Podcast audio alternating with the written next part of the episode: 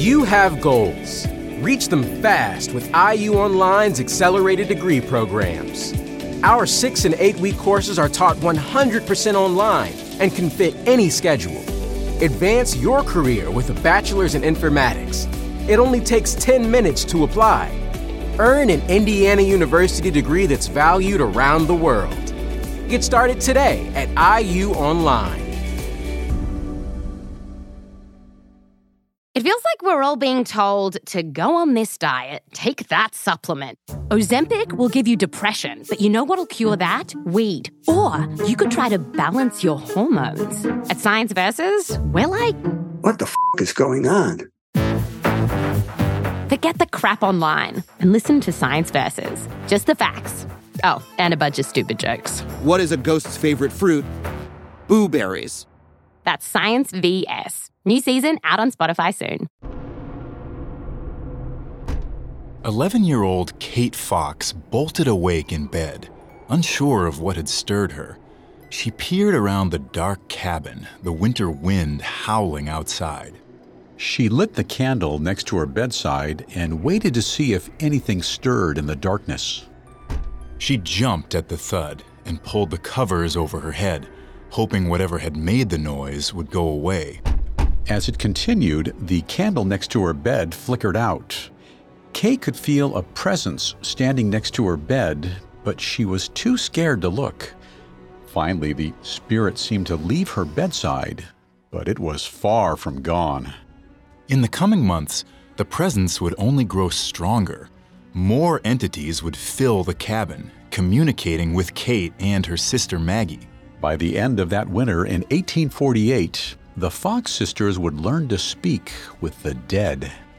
Little did they know that from their tiny cabin in upstate New York, they would spark a movement that would revitalize the occult in the Western world, rekindle interest in an ideology that gave rise to the Nazi Party, and convince the Third Reich they could speak with alien civilizations.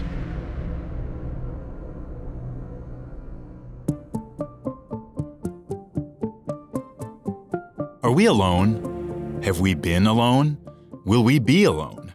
Stories of alien visitation have been ingrained in human history. Alien life may not be confirmed, but our obsession with it can't be ignored. Welcome to Extraterrestrial, a Parcast original. I'm Bill. And I'm Tim. Every Tuesday, we visit the marvelous and strange stories about our encounters with beings from another world. We're aware that some of these tales may seem completely unbelievable, others may seem all too real. But these stories shed light on human nature, human beliefs, and human psychology, and each story has garnered hundreds, if not millions, of true believers. And for that reason, we think they're worth exploring.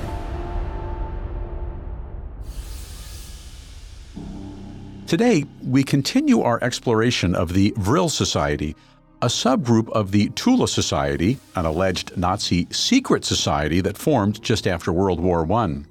They believed an alien race was providing them with advanced technology that would allow them to travel to space.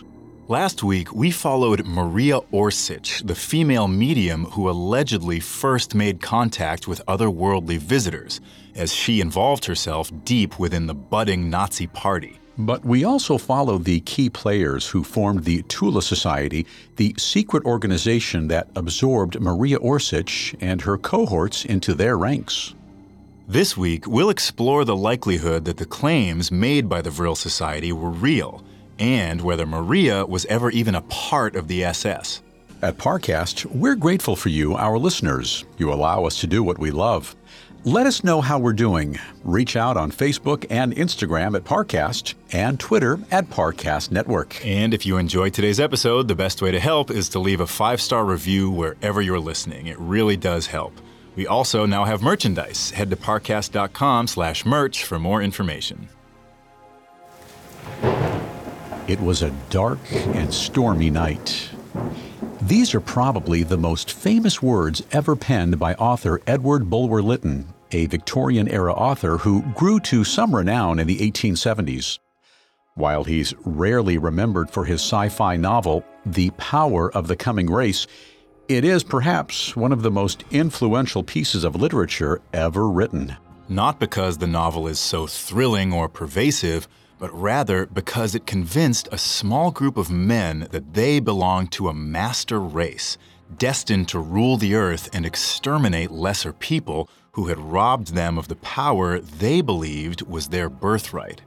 As we discussed last week, the Nazi Party was fueled by their twisted interpretation of this book, using it to justify their interest in the occult and the systematic Holocaust of the Jewish people. This genocide also included smaller ethnic groups like the Roma population and anyone the Nazis considered mentally ill or physically disabled. This week, we'll dive into the outlandish claims made by those who carry on the lore of the Thule Society and its insular group of psychics, the Vril Society. According to legend, the Vril Society made contact with aliens who ushered them away to the planet Aldebaran at the end of the Second World War. They are due to return to Earth in 2022 to take their rightful place as heads of the human race. But while we're waiting for their return, we'll delve into the mysterious legend they left behind and try to ascertain what of their legacy is based in fact and what is as false as the science fiction book it all started from. Last week, we discussed Maria Orsic, a young medium who was rumored to have accurately predicted the rise of Adolf Hitler. Believers have suggested that she also channeled the plans for ancient alien technology that helped the Nazis build a rocket ship that would take them to outer space. If true, it would prove the existence of not only aliens, but the birthright of a master race. Maria claimed that alien visitors first approached her while she was in a coma like trance after falling deathly ill as a teenager. It's impossible to say whether Maria invented this story outright, but it appears as though she truly believed that she communicated with alien beings. Although many psychics and mediums have claimed these things over the years, which asks the question is there a more rational explanation for Maria's visions? Maria's obsession with the non physical world might have started a half century before, in 1847, in a small log cabin just outside Hydesville, New York. There, two sisters, 11 year old Kate Fox and 14 year old Maggie Fox, began contacting the dead. That winter, the two young girls were repeatedly visited by a spirit who would knock on the cabin walls for hours on end. By the spring of 1848, the spirit's knocks were growing so violent that the walls of their tiny cabin shook from the force of them. It was the girl's mother who eventually realized that the spirit was likely trying to communicate with her daughters and devised a way of speaking with it. They worked out a series of taps that the spirit could use to answer questions. Mrs. Fox spawned an ingenious idea. The girls could travel from town to town communing with the dead, for a small fee, of course. And so they began touring their act, which gained popularity in no time. Their act grew so popular that they were eventually invited to tour Europe. They were among the most famous acts of their day and spawned a modern spiritualism movement that swept through America and Europe with fervor. By 1895, when Maria Orsic was born, spiritualism was commonplace throughout Europe. Mediums and occultists were a dime a dozen. Tarot card readers could be found in every major city in the Western world. Also by 1895, almost every famous medium that had been part of the beginning of the spiritualism movement had been outed as a fraud. Kate and Maggie Fox admitted in 1888 that their ghost tappings were a hoax. They produced the sounds by popping their joints beneath their dresses. They and others like them were con men, preying on the vulnerable to make a quick buck. In fact, famed magician Harry Houdini dedicated a large portion of his life to outing these tricksters.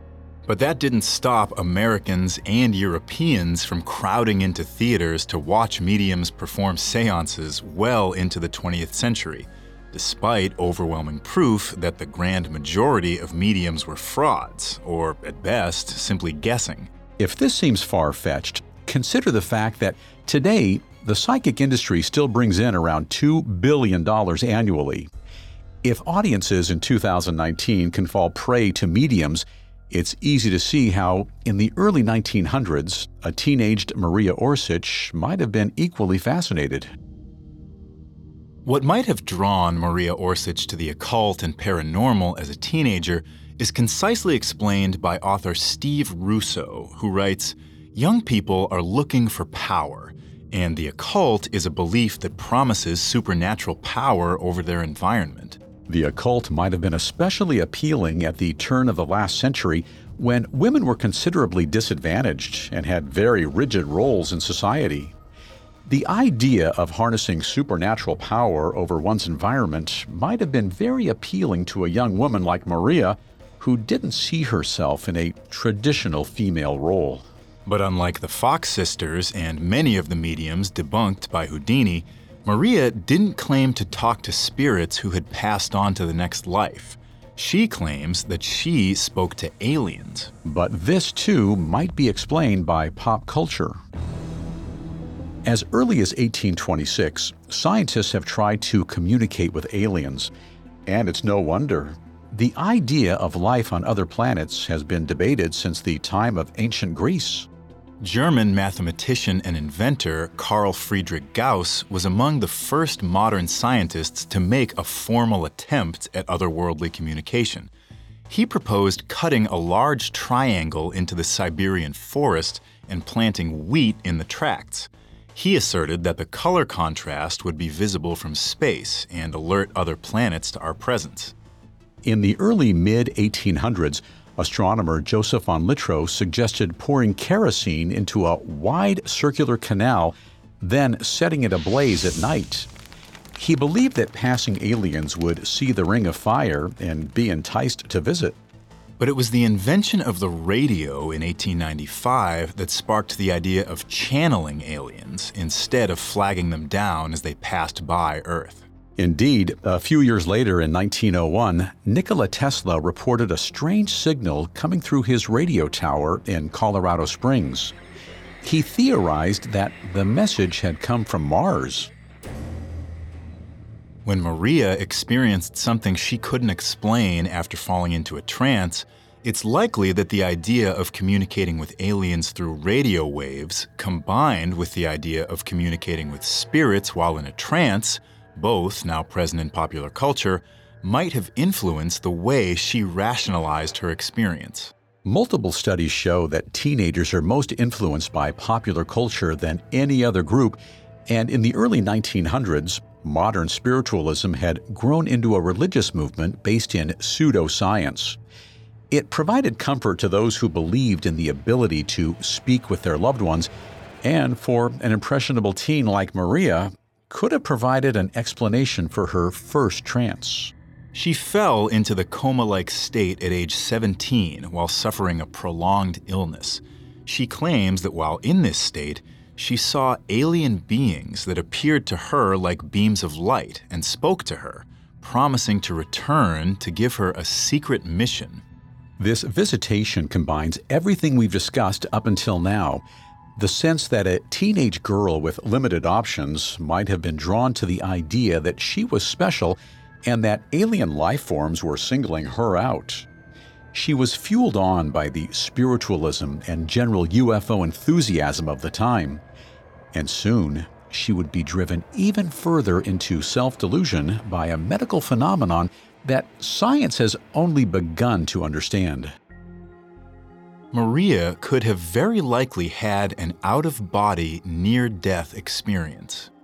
Her parents, who witnessed the trance, described it as a coma like state, and for a few minutes, she appeared to have died. In fact, her parents might have been more accurate than they realized. According to Australian neurologist Dr. Cameron Shaw, experiencing visions while in a coma is not at all unusual. Visions during near death experiences take place over the course of about 30 seconds, while the brain is actually dying. Within the first 10 seconds or so, a person's individuality, sense of humor, and sense of self will go. But because the brain is still active, it will begin to create an imaginary world that can be perceived, if not fully understood. This explains why many patients who cross over often have trouble describing what exactly they experienced. Their brains quite literally cannot understand the world that surrounded them. Many patients who returned from the other side describe a warm, comforting feeling and an encounter with a superior being that provided a spiritual experience. These recorded experiences bear a striking similarity to the experience Maria described post trance. Except Maria's superior being was a beam of light she instantly knew to be an ancient alien, as opposed to a more traditional deity. But even this is explainable. Because Maria was likely heavily influenced by the pseudoscience of her day and would have known about alien communication, trances, and other hallmarks of the spiritualism movement, it makes sense that she would have attributed her encounter to aliens as opposed to a Christian god. And she wasn't alone. As interest in aliens grew, Maria found she was one of a growing number of people who believed that otherworldly contact was not only possible, it was her birthright.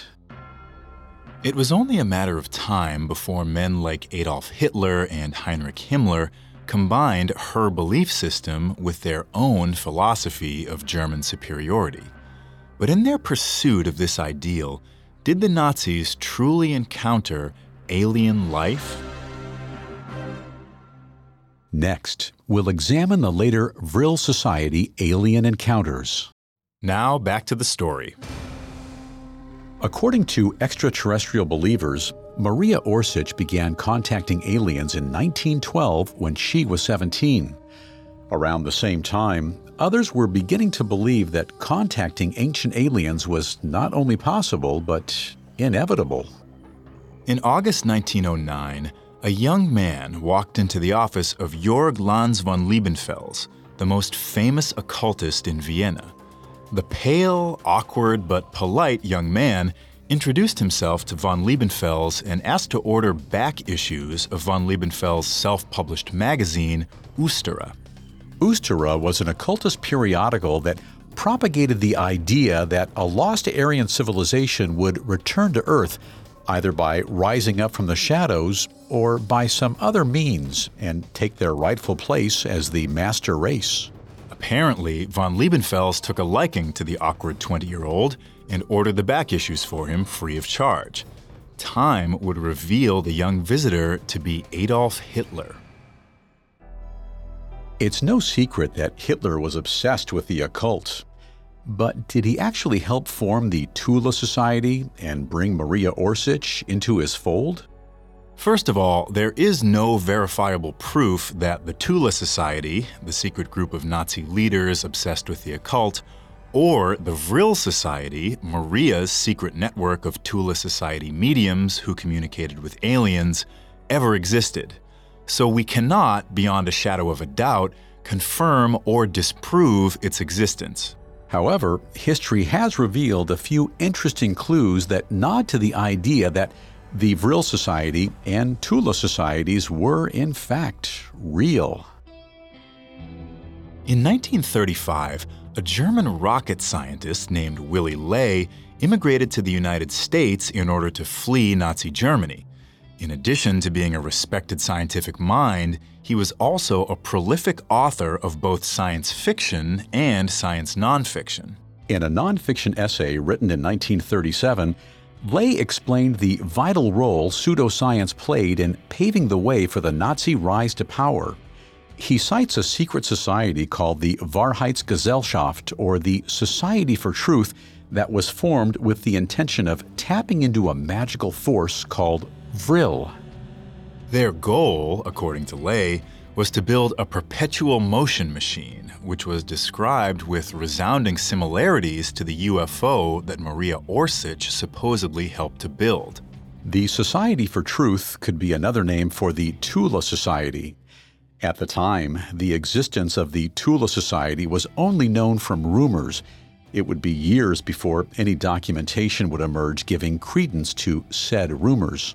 Given that, it makes sense that the Thule Society could have been known by a few different names, including the Society for Truth. What's most important is that the mission of the Society for Truth, as described by Ley, is nearly identical to the mission of the Thule Society, as it has come to be known through rumors, writings from believers, and the occasional recovered document over the years. Ley's writing isn't the only piece of nonfiction that hints at the existence of the Thule and Vril societies. In 1960, a nonfiction book entitled Morning of the Magicians lent similar credence to the existence of the Vril Society. This book actually claims that the Vril Society was the precursor to the Thule Society, instead of the two having been formed independently. But it acknowledges the existence of both groups, nevertheless.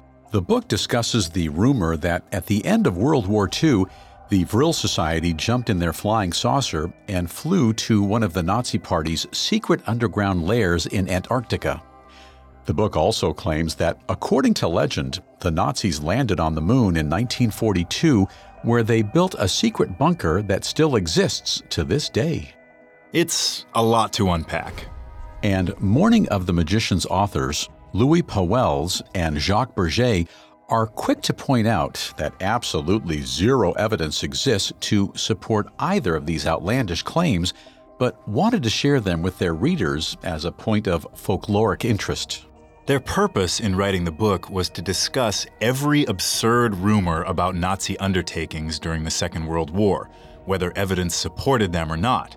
But of course, their disclaimer did little to deter those who wanted to believe in the darkest, most outlandish of these rumors.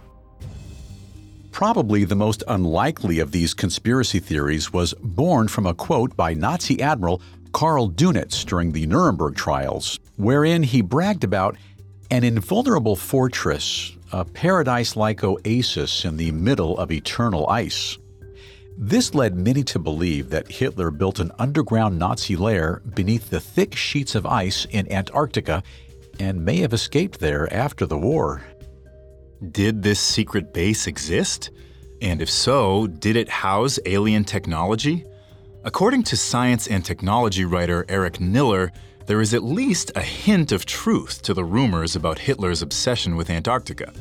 In 1939, he did, in fact, organize a secret mission to the southernmost continent, although he had no intention of building a Nazi fortress. Instead, he was on the hunt for margarine, as in substitute butter.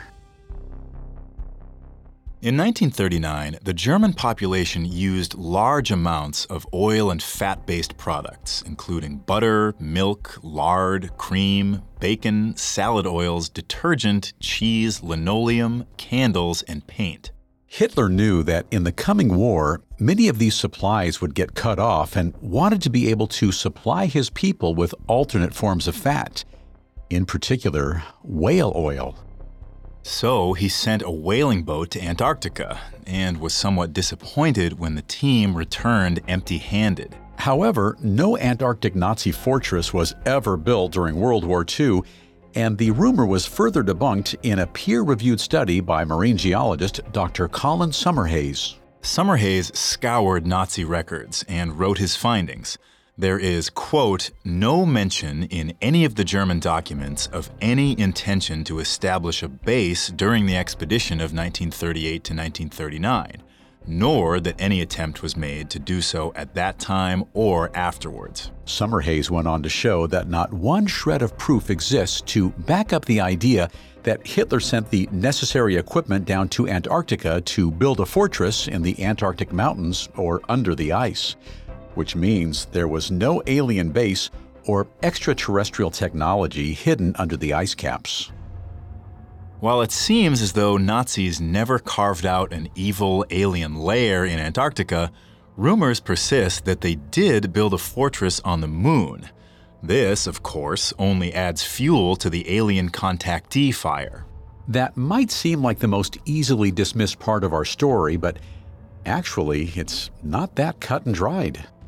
The vast majority of people credit the United States with having been the first country to step foot on the moon. But what many people don't know is that the technology that allowed us to walk on the moon's face in 1969 was actually based off of Nazi technology developed almost 35 years prior. Even during the Second World War, it was common knowledge that Germany had an advanced rocket science program and was developing technology that would change the face of modern warfare. In fact, the V 2 rocket, first successfully launched in 1942, was the first rocket able to reach space. The technology used on its missile was the basis for both the US and Soviet Union to get to the moon decades later. But while there was never any proof that the V 2 rocket made it to space during World War II, possible evidence for a Nazi moon landing may have been recovered decades later. Luna 24 was a robotic probe that the USSR sent to the moon in 1976 to collect dirt samples. It only brought back seven tenths of a pound of moon dirt, dust from a previously untouched part of the moon called the Sea of Crises. But the moon dust the USSR recovered was odd. Because this part of the moon was untouched, the dust should have laid undisturbed for billions of years.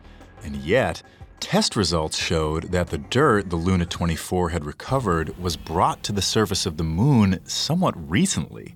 Something or someone had dug up the dirt that had previously resided deep underground. Americans had not been to that side of the moon, which left the question did someone land on the moon prior to the United States? Lunar scientist Peter Schultz believes it's completely possible that a Nazi rocket could have made it to the Sea of Crises. But just because it was relatively possible, he concedes, doesn't make it fact. If the Nazis, who believed they were superior to all other people, really had reached the moon, wouldn't they have documented it and used it as part of their twisted Third Reich propaganda? Hmm, We'll never know for sure whether the Nazis disturbed the dust on the surface of the moon, but it makes for a fun story. And while we're dispelling stories propagated by the Thule Society, we should take a moment to address the central idea of Vril lore that the Earth is hollow and its core is inhabited by ancient aliens. Every bit of scientific evidence suggests this is untrue. Professor Simon Redfern with the University of Cambridge in the UK explains that by studying the Earth's gravitational pull on the other objects, we can determine that our planet weighs in at a handsome 5.9 sextillion tons. That's the number 59 followed by 20 zeros, a number truly unfathomable to the human imagination. There is nothing large enough on Earth's surface to account for that weight, which means the Earth carries the bulk of its weight at its core. Some believers still might claim that the extra weight is that of an alien civilization. And granted, humans have never penetrated the Earth's crust. But using seismology, scientists have been able to discern what the inner and outer core of the Earth looks like. In the early days of seismology, in the 1960s, the country of Chile experienced a massive earthquake that generated a ton of seismic data. Redfern explains that when an earthquake happens, it sends shock waves throughout the planet. Seismologists record these vibrations. It's as if we hit one side of the planet with a gigantic hammer and listened on the other side for the noise. But starting with the Chilean earthquake in the 1960s, seismologists began to notice that while some of the S waves, or sound waves, were reaching their expected destination, others were disappearing. They should have traveled through the Earth's core and manifested on the other side, but that wasn't happening. It was a head scratcher. Over the next 10 years, in tandem with other research conducted as early as 1930, seismologists began to understand what was happening to the S waves. Depending on their path of travel, they were encountering a liquid that they were unable to pass through. Yet other waves, called P waves, still reverberated on the other side of the Earth at certain angles, which meant they were bouncing off something solid. Together, this information allowed seismologists to conclude that the Earth had a hard inner core surrounded by a molten outer core encased by the Earth's rocky crust. Based on the weight of Earth, Redfern believes 80% of the Earth's inner and outer core are made from iron, as it's one of the most common elements in the universe and weighs significantly more when under extreme pressure, for instance, at the center of a massive planet. All this to say, this tightly compressed, mostly iron core leaves very little room for aliens. So, the likelihood that the Earth's core is hollow and harboring an entire civilization is slim. But the center of the Earth wasn't the only place Nazis went looking for their Aryan ancestors. Beginning in the 1930s, Hitler began sending expeditions to Tibet to look for ancient Atlanteans. According to a legend unearthed by Dietrich Eckart, long ago an ancient Aryan civilization called Atlantis was washed away by a great flood. The high Aryan priests, however, escaped on a boat and made it to the only piece of land that wasn't submerged underwater. The highest country in the world, Tibet. Nazi explorers traveled to Tibet over the course of about 10 years, subjecting the citizens of Tibet to full body inspections, searching for physical features that were believed to be inherently Aryan angular facial features, long limbs, and narrow, more petite faces. The body scans were nothing short of harassment, but that didn't give the Nazi explorers pause. They believed that the people of Tibet may be related to their ancient superior ancestors and could help them harness the power of Vril. After the war, Allied forces found a paper trail and film footage that proved these expeditions were real and that finding the origins of the Aryan race was the official goal. Now, the only reason Hitler would have believed in the connection between Tibet and the Aryan race would have been the Vril legend championed by the Thule Society. Given the fact that the missions to Tibet were real, it seems extremely plausible that the Thule Society existed in at least some form to inspire them. But just because the Thule Society was real doesn't mean that the stories of the Vril Society are based in reality. In fact, some evidence suggests that even if the Vril and Thule societies did exist, Maria Orsitsch was never a part of them at all. In a moment, Maria's involvement in the extraterrestrial society is put under the microscope. Now back to the story.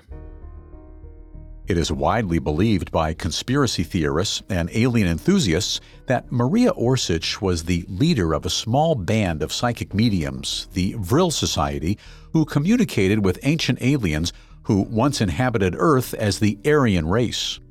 They purportedly joined the Thule Society in 1922, which was run by Nazis Heinrich Himmler and Dietrich Eckart.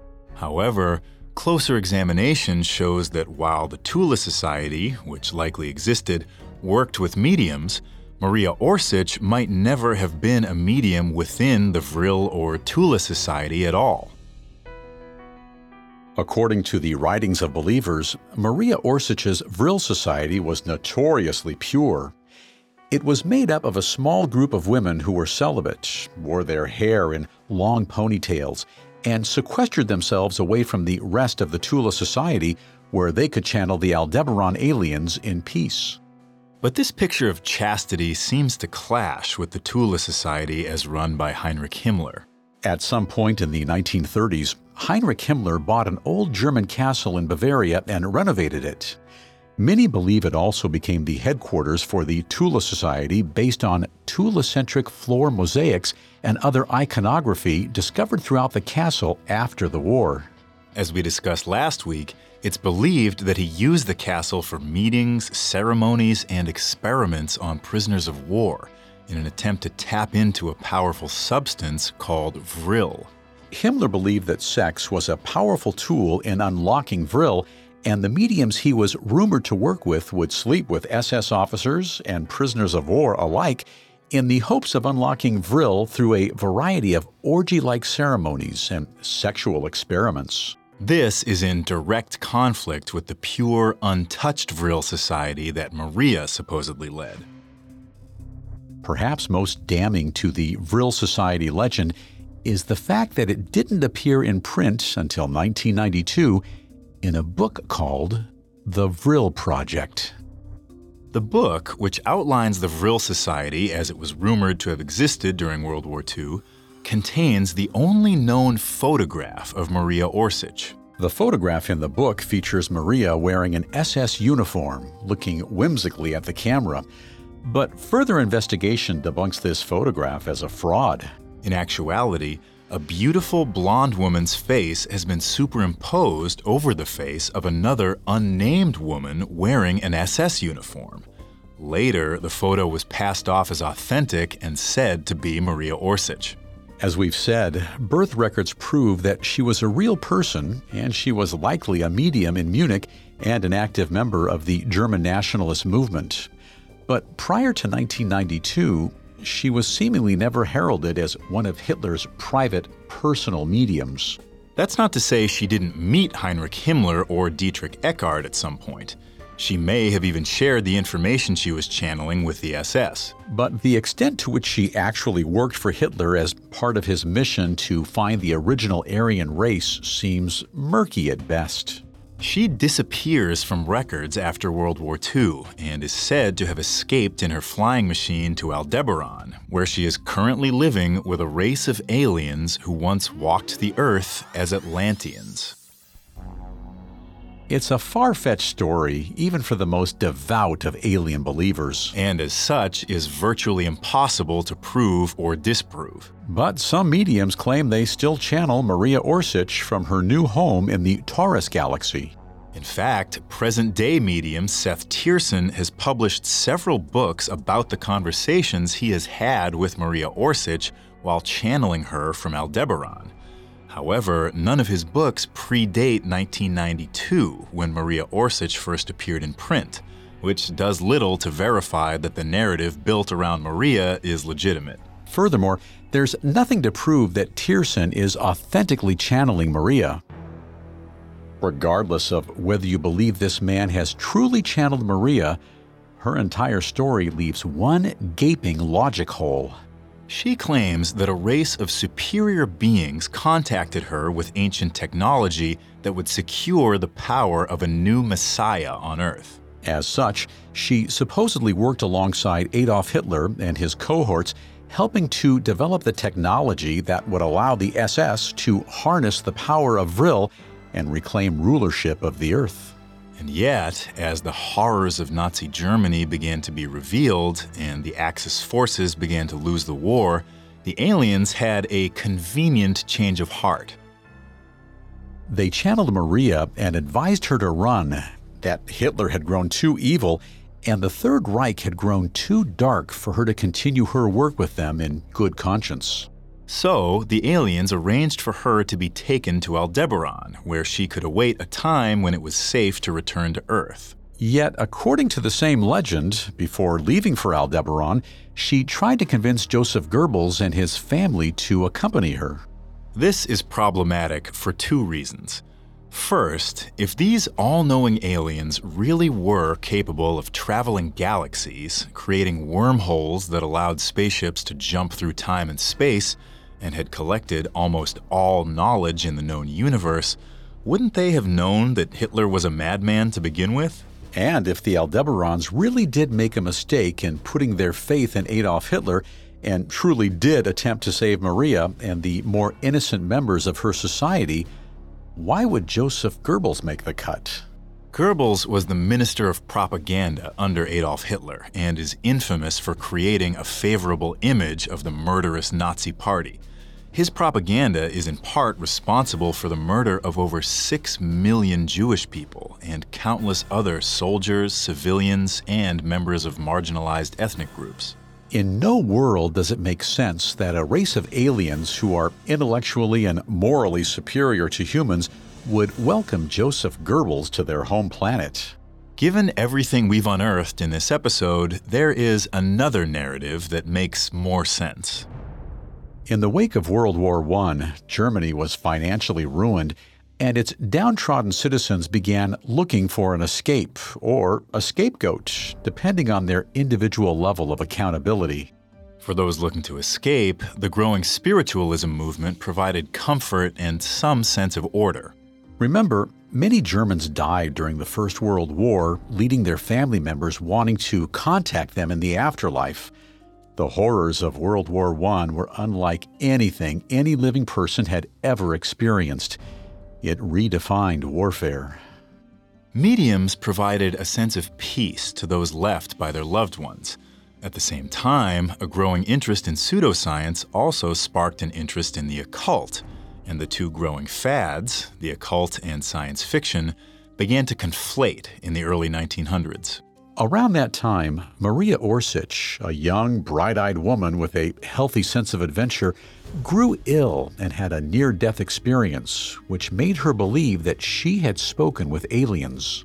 Meanwhile, as Maria convinced herself of her special gifts, Adolf Hitler and his ranks began to develop the twisted ideology gleaned from the sci fi novel that sparked the Nazi Party, The Coming Race. A few years later, Maria Orsitsch moved to Munich and became somewhat well known as a medium around town. And because of Dietrich Eckart's fascination with ancient Aryans, perhaps he was interested in meeting the young medium who swore she could speak with aliens.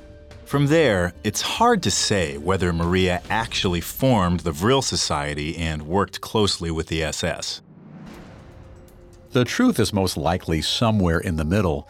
She and her cohorts probably had a society of mediums throughout the Second World War, and they could have possibly fed information to members of the SS from time to time.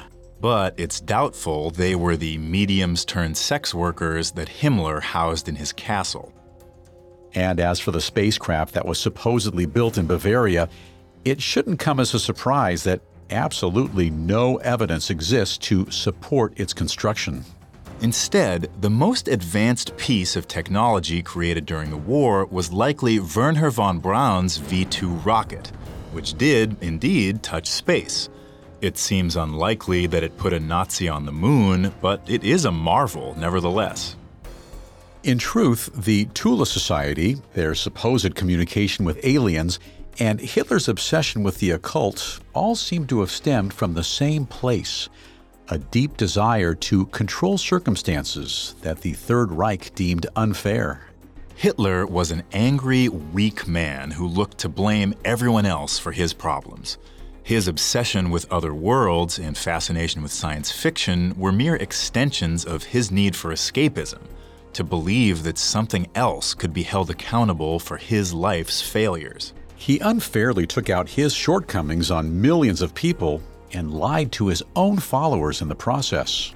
Given the sheer volume of materials written about a secret organization within the Third Reich, it seems probable that the Thule Society was real, was actively looking for the Aryan race, enjoyed experimenting with the occult, and was likely serviced by sex workers.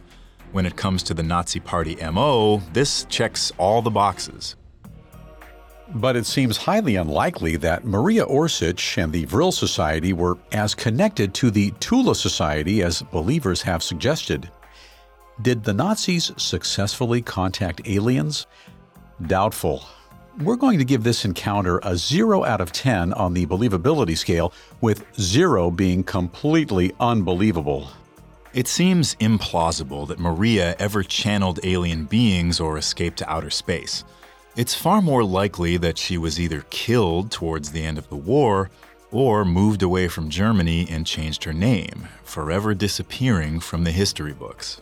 Which means that the Vril Aryan aliens were no more real than Atlantis, secret Antarctic bases, or other conspiracy theories connected with the Nazis. Regardless, any aliens that encountered members of that despicable cabal would probably turn their UFO around and immediately head back where they came from, which, hopefully, is a better world than the one Hitler dreamed up in their name.